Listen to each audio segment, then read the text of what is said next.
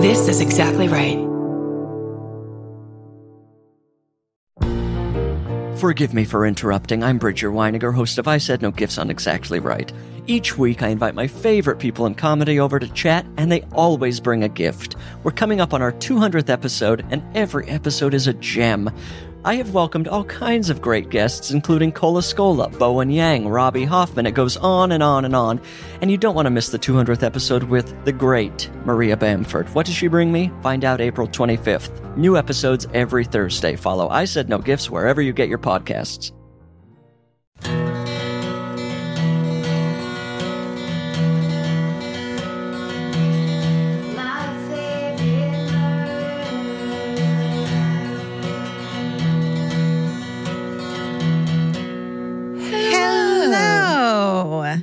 And welcome. to my favorite murder.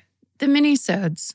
We read you your stories. That's about it. That's how it goes. We also video them and show the fan cult only. That's right. So if you want to see what our hair looks like right now, yours looks great, by the way, Oh, thank you. then check that Mm. out. I was I was trying to do some air dry scrunching work because I need a haircut Oh. so bad that if it was any other way, it would show. Can I show you one of the many fallouts of dyeing my hair pink, of bleaching it and then dyeing it pink? Is this part right here broke off. Yep. And so now I have these little, because it was so dead that my like, what, what do you call that part? My baby hairs broke off. And The so now hairs. I have these just alfalfa like sprouts coming out of my fucking head. You know what that reminds Guys, be careful when you dye your hair. We must be careful. and We must take the the the wages of sin of dyeing your hair Yeah. when it's like, well, remember the time that i think uh, we were about to walk on stage for a live show, and you go, "What is this?" And it- it was on the road. I'd gotten gray hair, so I just took my like eyebrow shaver Yeah. and just went zhit zhit and just shaved off on my part. Remember? Yeah. And but then they started growing back. So it was Right. the same exact thing where they but I did it to myself. They're they're growing straight up. Oh, I did it. And I did like, this to myself too. that?" yeah, taking a shaver to your head is is probably not the solution. But you know what? Whatever. Short-term solution. Short-term. let's- We can argue f- short-term versus long-term solutions on the other podcast. We can and we must. Um, all right. You, you want to go first? You want me to go first? Sure, I can kick it off. This one's this one is well, I'll tell you. Okay. I'm not going to read the subject line because it kind of like just gives it all away, but I will the the first line it just starts like this. Yes, this is a hometown jackpot. Hey fam, you're the first podcast I ever listened to and one of the two podcasts I continued to enjoy. Wow. hmm Thanks for being awesome. Let's get into this shit. We have a family cabin in Lincoln, Montana that my grandpa, a true visionary in providing opportunities for his family to hang out in nature and setting up a multi generational appreciation for environmental conservatism, bought back in the day.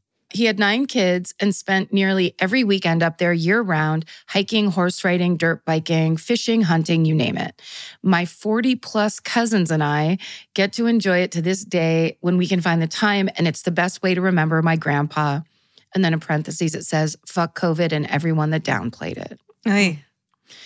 Enough backstory. Guess who also had a cabin up there? Yes, as we all know, the Unabomber. Right. Everyone knew him as some kooky old dude that didn't like people or motors or noise or society in general, but there weren't any glaring indicators of homicidal bomber tendencies. He was the type of person that you smiled and waved at from a distance to stay cordial, but got the fuck out of there as quickly as possible right after. That gives you a sense of where you are in that socializing with the Unabomber. Sure. Before the FBI figured him out, that dude was struggling to keep it cool in his little Montana hideaway. One winter weekend, my grandpa came to the cabin to find the front door chopped open and windows broken. Inside, there were axe marks all over the walls, beds trashed, things strewn about. All the snowmobiles were sugared, meaning someone literally dumped a bunch of sugar in the gas tanks, which ruins the motors. Wow. As the cherry on top, this dude walked past a perfectly functioning toilet to take a dump in the tub. Oh, wow. Uh huh. And then it says, if you didn't think he was crazy before, there's your proof. After he got busted and his memoir came out, we learned that my grandpa and uncles had unknowingly narrowly escaped death by Unabomber on a few occasions. He wrote about stringing metal wire across popular motorcycle mm. trails to clothesline riders, AKA decapitate at motorcycle speed, and having young guys on bikes in the crosshairs of his rifle. Shit, I was a baby at the time, but spent plenty of time on dirt bikes with my dad too. His janky booby trapped cabin was within sight of ours, so this all lines up, Holy shit. right? I mean, that idea, he's just stringing wire from tree to tree Ah. just to like be a complete monster. That's so evil. It's horrifying. People move to backwoods ass towns for many reasons, but oftentimes it's to get off the map.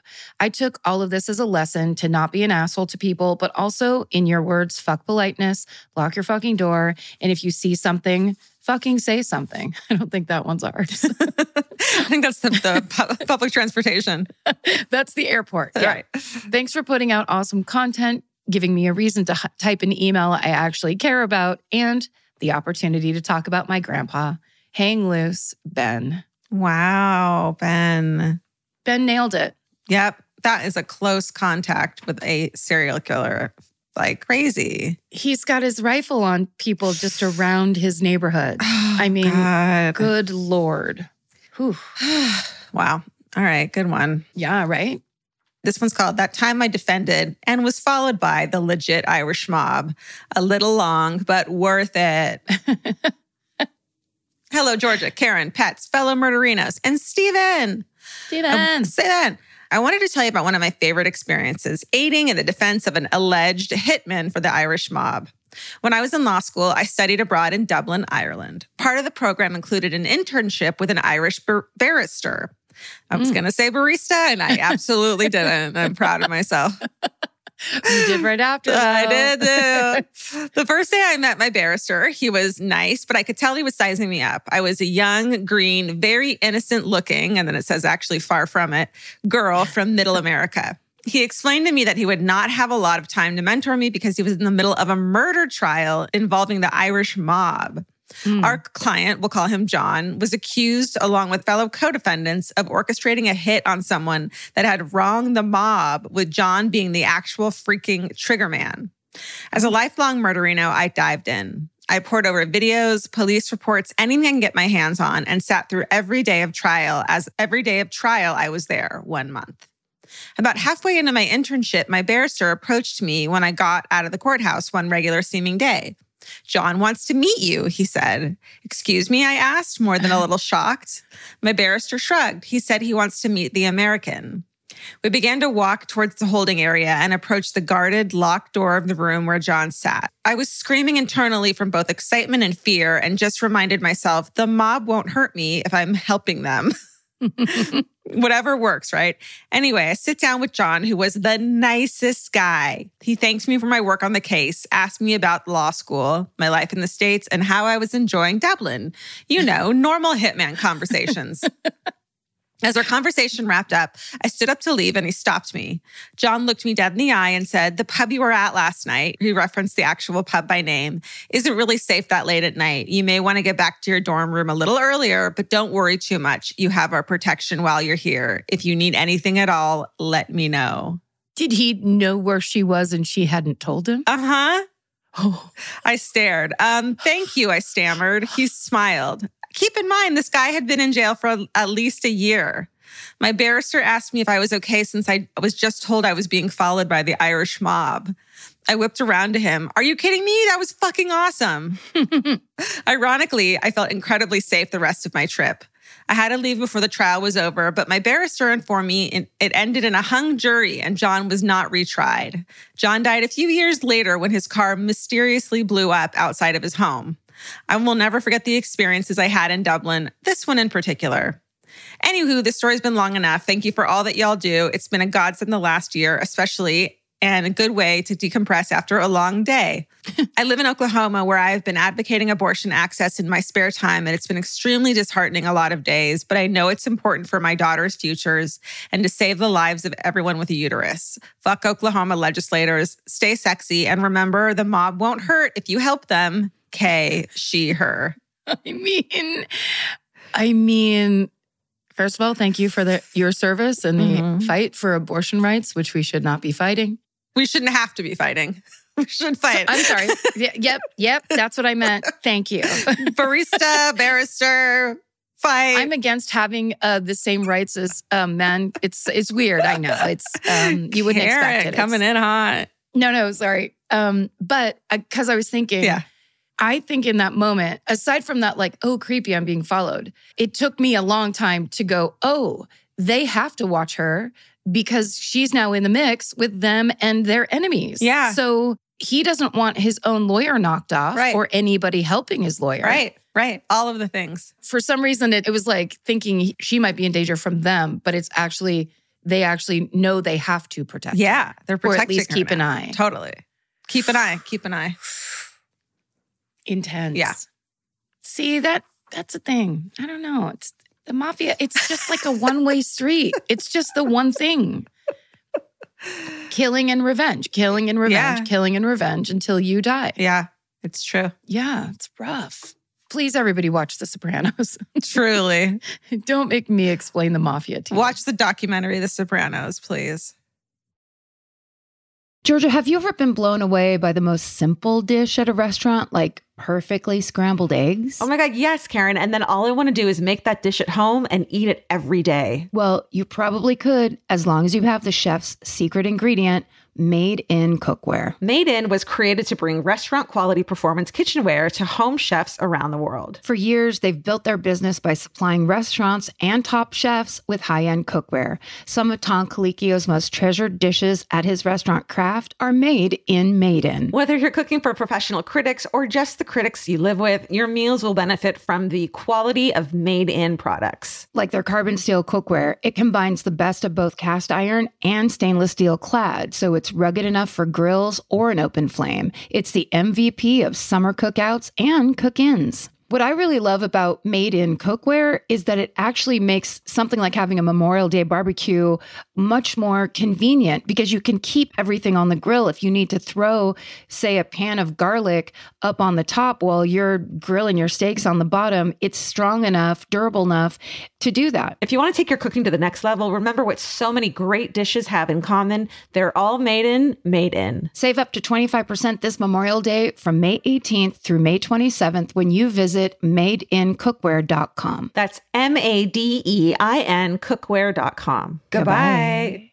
Why do I always remember lyrics to songs, Karen, that I haven't heard for years, but I always forget my email passwords? I know, right? It's like our brains only want us to retain useless information, but with one password, that problem's solved. One Password is an award winning password manager that's trusted by families and large scale companies alike. If you're tired of being the person that everyone texts for a streaming login, hand that honor to one password. They let you share logins with people and with groups. With one password, you can securely switch between any device type or operating system.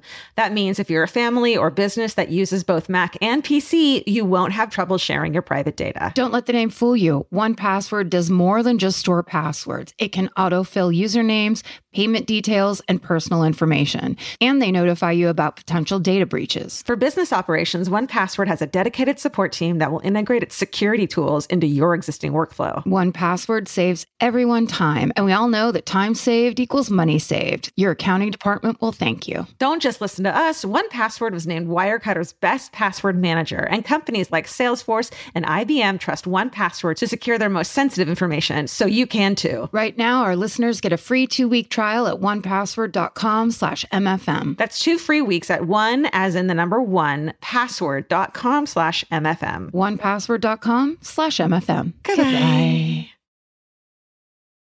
the subject line of this is it says sinkhole final destination and then in parentheses it says or final sinkhole destination and then an- another parentheses it says or final destination sinkhole let's go with that one Yeah, I like that. and then it says hi all I grew up in Central Florida, where the only thing that wants to kill you more than murderers, pedophiles, and high school teachers is Mother Nature. Mm, Just an award winning first sentence. truly, truly beautiful. Beautifully set up. Okay. Lightning, tornadoes, microbursts, hurricanes, sinkholes, and dangerous heat. Truly the place that everyone should retire to for a quiet life. A bit of necessary background. The county I grew up in contains the winter strawberry capital of the US, hmm. Plant City. Oh.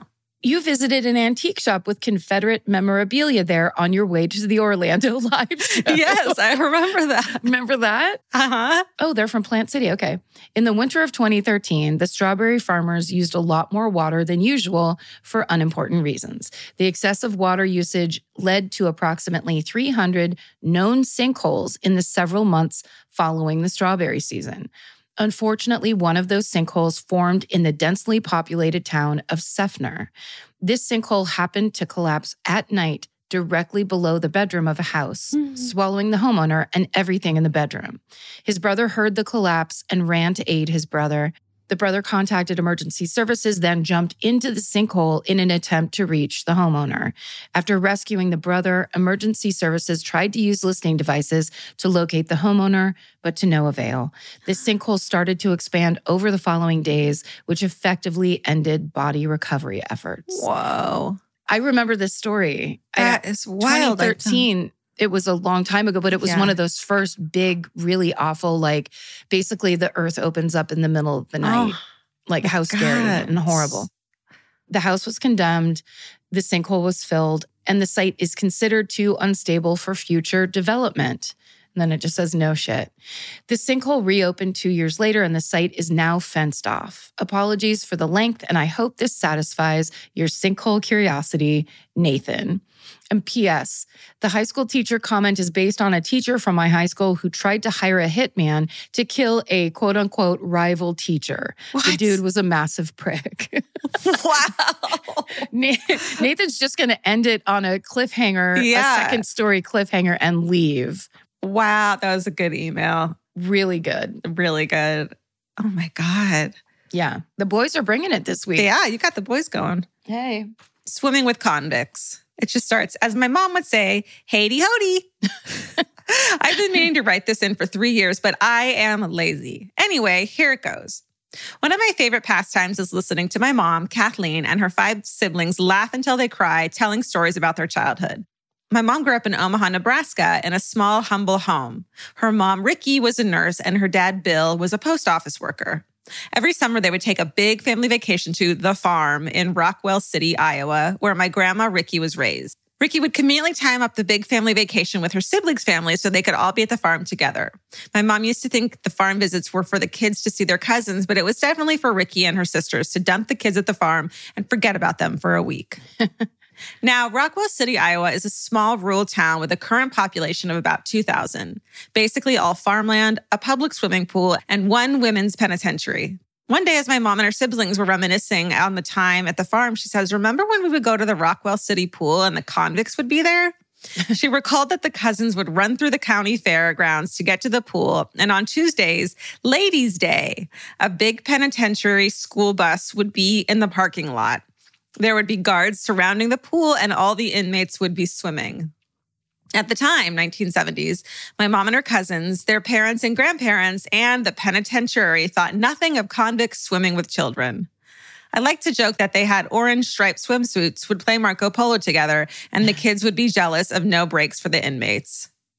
But in reality, this was a common occurrence, and it never crossed their minds that it was odd and quite frankly dangerous? Question mark. Anyway, stay sexy and don't let your children swim with convicts. Helen. Side note, because you all love names, my grandma Ricky was actually born as an Eileen, but in high school, she liked a boy named Ricky. And so her friends started calling her that as a joke. and it stuck to the point where it's on her gravestone. That woman was the coolest. Helen. Oh, Ricky.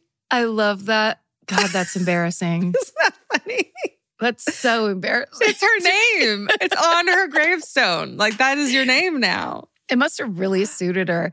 You know what I was also thinking though, and this it feels like an Orange is the New Black episode, but like to be in prison and then to get to go swim Oh. like Oh. whatever it was once a week or once a month. Yeah, you God. must like look forward to that all all month or whatever it was. For real. Just a little bit of like relief. God yeah. damn. And I don't have a pro- I'd go swimming. I mean, do I have a problem? female convicts? Yeah, female convicts I'm not worried about. I'm not either. For them to allow that, it must have been low security or something like that. Yes. You They know? weren't. Yes. Yeah, exactly. Yeah. That's what I like to think. Right.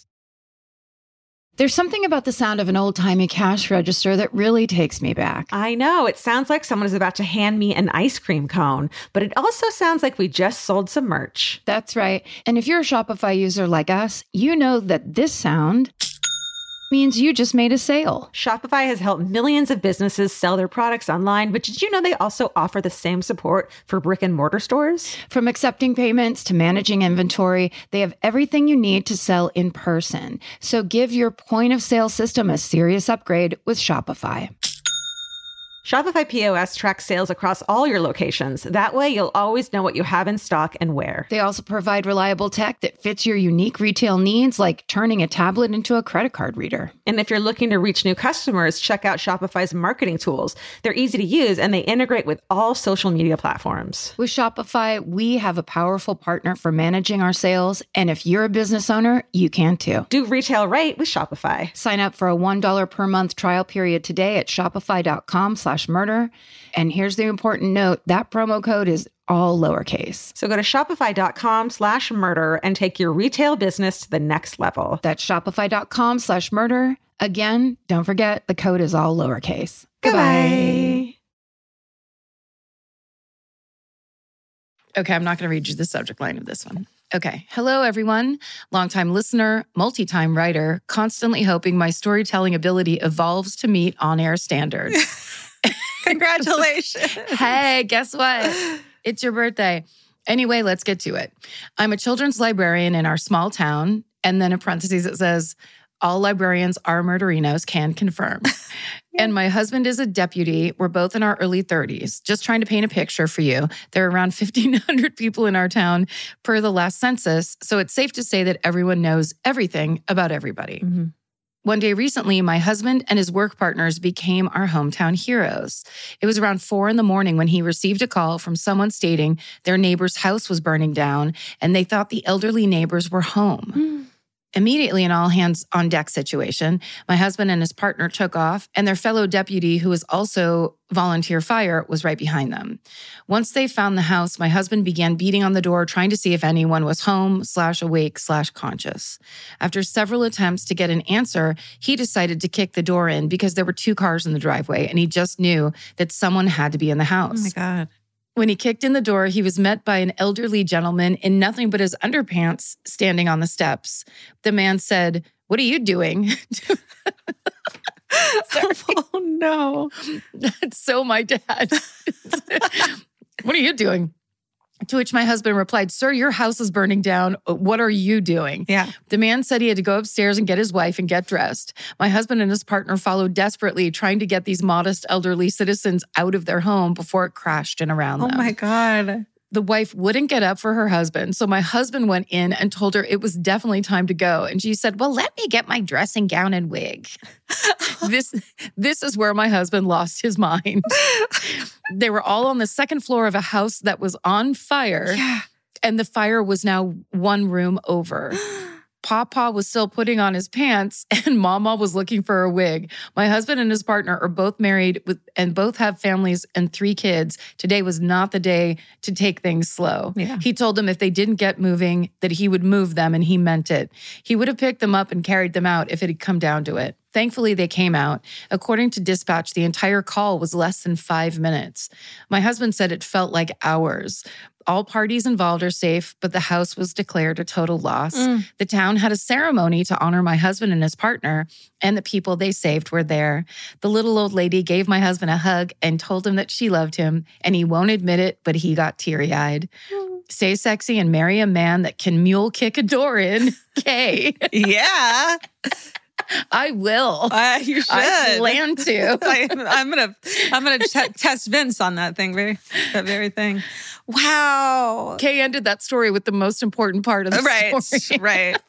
Wow, he saved their lives. That's wild. He saved their lives while they fought him on Totally. saving their lives, basically. Totally. Oh. Oh my God, that's so scary. It's insane. This one's just silly. It's called Short, Sweet, and Shrek. you guys asked for drunk parent stories, but I'm hoping this will work just as well. One of the fondest memories I have of my dad and I is when I was four years old and he took me to see Shrek in theaters. I remember it being a super beautiful day out with the sun shining as my dad, his friends, and I rode in the back of an open pickup truck along the rural roads of the small island we live on. Last summer, as the two of us were sitting on his porch, I decided to share how much that moment still meant to me all these years later. To which my dad promptly replied, Oh man, I'm really glad you had a great time. I was on a lot of shrooms that day. Honestly, I'm so jealous he got to experience fresh Shrek for the first time ever, tripping balls, SSDGM, Naomi, she, her.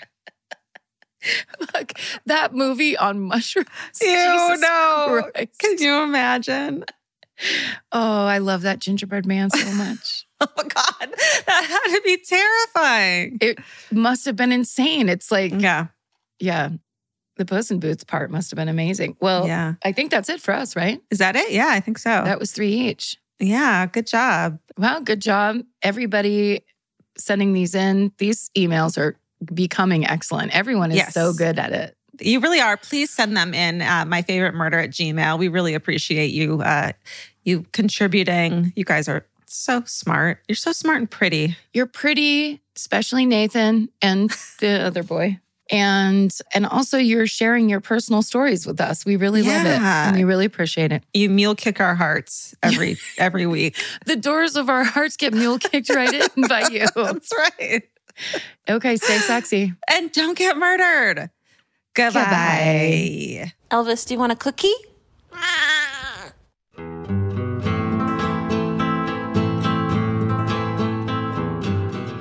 This has been an Exactly Right production. Our senior producer is Hannah Kyle Crichton. Our producer is Alejandro Keck. This episode was engineered and mixed by Stephen Ray Morris. Our researchers are Marin McClashin and Gemma Harris. Email your hometowns and fucking hoorays to myfavoritemurder at gmail.com. Follow the show on Instagram and Facebook at My Favorite Murder and Twitter at My Fave Murder. Goodbye.